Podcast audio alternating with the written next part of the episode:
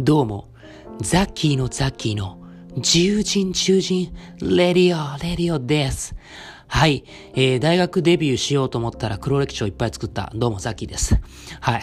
ということで、まあ、あのね、もうこのラジオ、なんか見たらね、12人ぐらいの方が、あの、見てくださ、あの、聞いてくださってるようで、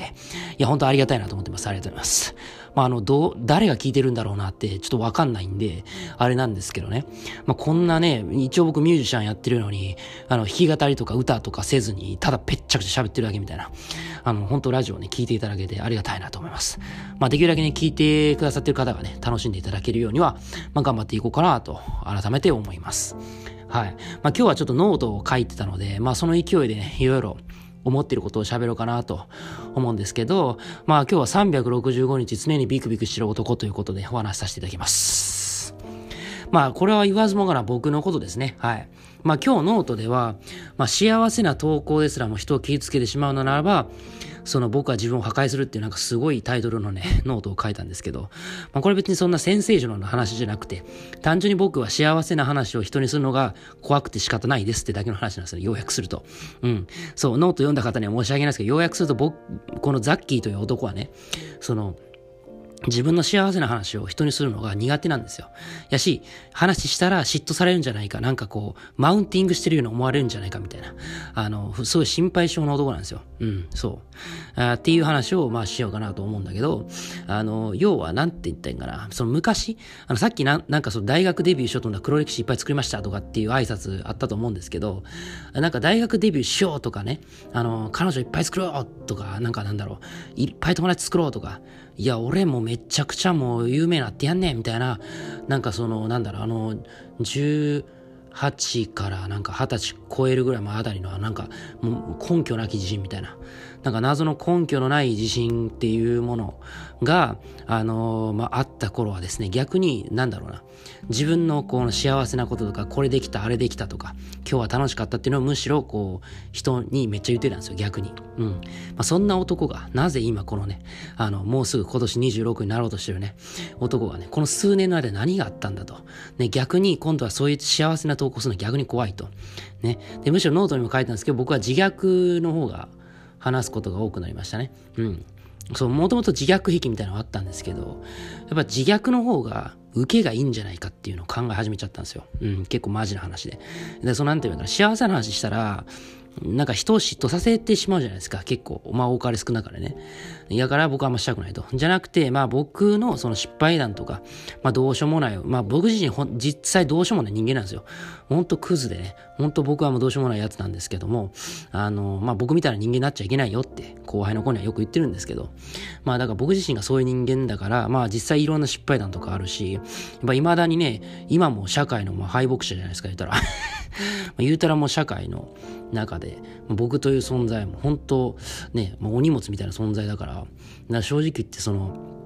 僕自身っていうのは何も、そんななんか、まあ今人に誇れるもんないから、まあむしろある意味では気が楽なんですよね。その、ただ僕はやっぱ音楽をずっと続けてるし、まあ人からしたらずっとこう表現したいことを表現して自由に生きてていいよねっていう意味で、なんかそう、そういう眼差しを向けられてるんだなっていうのは最近分かってきました。まあでも実際はそんなに、なんだろうな、創作をしてるからとかね、まあ、好きなことをやってるからっていうからいいのではないんですよ。あのね、はっきりと音楽っていうのはね、正直言って、その、か、なんだろうな、結構運の要素も強いし、その、なんだろう、苦労が報われるものじゃないから、なんか僕は正直、そのみんなが想像してるような華やかなものじゃないと思うんだよね。うん、いやお、お前ごときが何を言ってんねんって話なんですけど、いや、僕はそんな気がします。正直、そのもっと、なんだろうな、いろんなことを結構気に、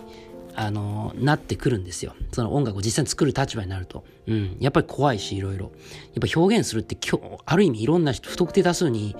言うことだから、いろんなことを言ったりとか発表することだから、やっぱ怖いんですよ。うん。まあ今はね、なんかみんなが発表者になる時代になって当たり前みたいになってるけど、でもやっぱ怖いんですよ。やっぱ責任も伴うしね、いろんなものに。だから、やっぱり、す、なんだろうな。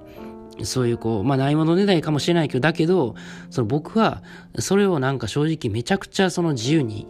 生きてるとかって実感したことはないです。人から自由に生きてるねって言われることあるけど、僕自身が自由を実感したことはもうほとんどないですね。うん。まあ、リップサービスして僕が自由に生きてるぞ、俺はっていうことはあると思うんですけど、今後も あると思うけど、僕自身は自由を感じたことあんまりないですね。うん。そう。だからむしろそういう自虐を話す方が僕は気が楽なんですよ。うん。そう。だそれは、まあノートにも書いたように僕自身が人の幸せにどうしてもやっぱりこう、まあもちろん素直に喜べる人もいるし、喜べる話もいっぱいあるんだけど、やっぱりこうどうしてもこう、正直な話にやっぱ妬んでしまったりとか、羨ましいなっていう、こう思ってしまう。ないものねだりでやっぱ思ってしまうんですよ。うん。で、なんかそれを僕はその、その場で作ろうって、いや、ほんとすごいですねって、その、ほなんだろうな、褒めることができないんですよね。あの、まあ、まあ、なんか、かろうじて苦笑いみたいな、あ、いいですね、みたいな。なんか明らかに作る笑いだろうってこうば、ばれかけるレベルの、あの、笑い方しかできないんですよ。そう、これが自虐話とか、自分の話を話すときは、もういくらでも演技できるんですけど、あの、人のその幸福の話の時に、なんかうまい、なんだろうな、返しができないですね。まあよくなんかね、例えば、えー、まあ友達も何でも、誰でもいいんですけど、なんかまあ知り合いの人でもいいんですけど、なんかみんなど、皆さんどう反応しますか？その、例えば、何とかできたとか、最近こう、なんとかの調子が良くて、みたいな、最近いい感じですって言われた時に何て反応しますか？皆さんは。僕は正直、あ、いいね、みたいな、ぐらいしかちょっと思い浮かばないんですよ。えなぜかっていうと、まあ、過剰に褒めすぎるのも気持ち悪いじゃないですか。まあ、かといって、それに対してあからさまになんかこう、否定するのも違うし、うん、なんだろうな、こう結構複雑なんですよね。うん。なんかそういうのを見ると、まあ、要はこう、あ、もう自分はダメなような人間だっていうのが、要は突きつけられるから、要は自己防衛かもしれないですね。だからそういうとこは僕はクズだなと思うんですよ、自分が。本当に。自分自身がもうめちゃくちゃクズだなというか、うん。やっぱ、なんかっていうかな、やっぱ心の状態に関係するんだろうけど、まあ、もし仮に僕がね、いろんなものが満たされるようになったら、まあ、きっと変わるのかもしれないし、まあ、変わんないかもしれないです。まあ、人間あんまりね、こう、なかなか変われないものだし、うん。まあ、っていうような感じですけど、皆さんどうですかね。まあ、結構僕かなり今日正直に話してるんですけど、うん。まあ、もちろん、でもやっぱり僕は、なんだろうな、僕が、例えばその誰かが、うまくいって喜ぶってことは多分本当に友達なんだなと思いますね。うん。友達なんだと思うし、本当に大事な人なんだなって逆に思うようにしますね、基準として。うん。まあ別にでも嫉妬したからって大事じゃないっていうわけではないないんですよ、それはそれで。ただ、少なくともこんなにこう、人の、なんだろうな、こう人人もそうやし自分の幸せに対してもこうなんかすごいこういろんな矛盾に苦しんでる僕が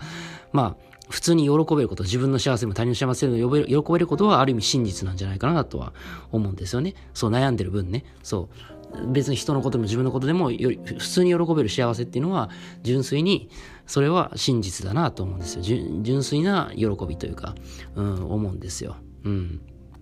そう。まあ最近は特にね、やっぱミュージシャンしてると、まあ、正直なことでいろんな利害関係とか、なんていうんかな、まあその、ね、いろんなこう周囲への気遣いとかもしないといけないから、もうなかなかこういうことも言いづらいし、えー、すごいこうカモフラージュして、えー、風呂敷に包んでこう言わないといけないっていうこともあるので、まあ別にそれ誰かにまずいこと言ってるわけじゃないんだけど、そうじゃなくても僕は風呂敷に包みたくなりますね。うん。うん、なんて言ったらいいかな。もう、なんて言うんやろな。うん、そう、そうなんですよ。うん。まあだからある意味こう、ちょっと生き方を変えないといけないなと思いますね。僕は正直やっぱり、うん、ダメダメなんで、やっぱ一人じゃ生きていけないなと思うし、やっぱこう、人と支え合って生きていくのが一番いいなと思ったんで、なんかまあ自分の生き方というか、見直していこうかなと思います。まあもちろんその別に、まあ音楽をやめるとかではないし、決して今言ってることは。なんて言うかな。まあ創作活動は何かしらしていくとは思うんだけど、その自分のそのやり方をいろいろ変えていきたいなと。うん。やっぱり自分に合った、自分がなんかこう、しんどい思いをして、やることはやっぱり短い人生やからあんましたくないし、うん、できたらね、楽しく楽に生きていきたいなと思うから、うん。やし、やっぱ、本当はやっぱ人の幸せも喜びたいんですよ。本心としてはね。やっぱ喜びたいから、まあそう思えるようになる。まず多分僕が幸せにならないとなれないんじゃないかなって思うんですよ。まあちょっとノートの続きを話すと、やっぱ僕が幸せにならなきゃいけないんだよ。多分。うん。だからそのためにね、いろいろ。だ多分今のいろんな現状を変えていこうかなと思ってます。はい。ということでね、今日はまあ結構珍しくいろいろ本音を話したと思うんですけども、まあ、またぜひね、懲りずに聞いてやってください。それではまた。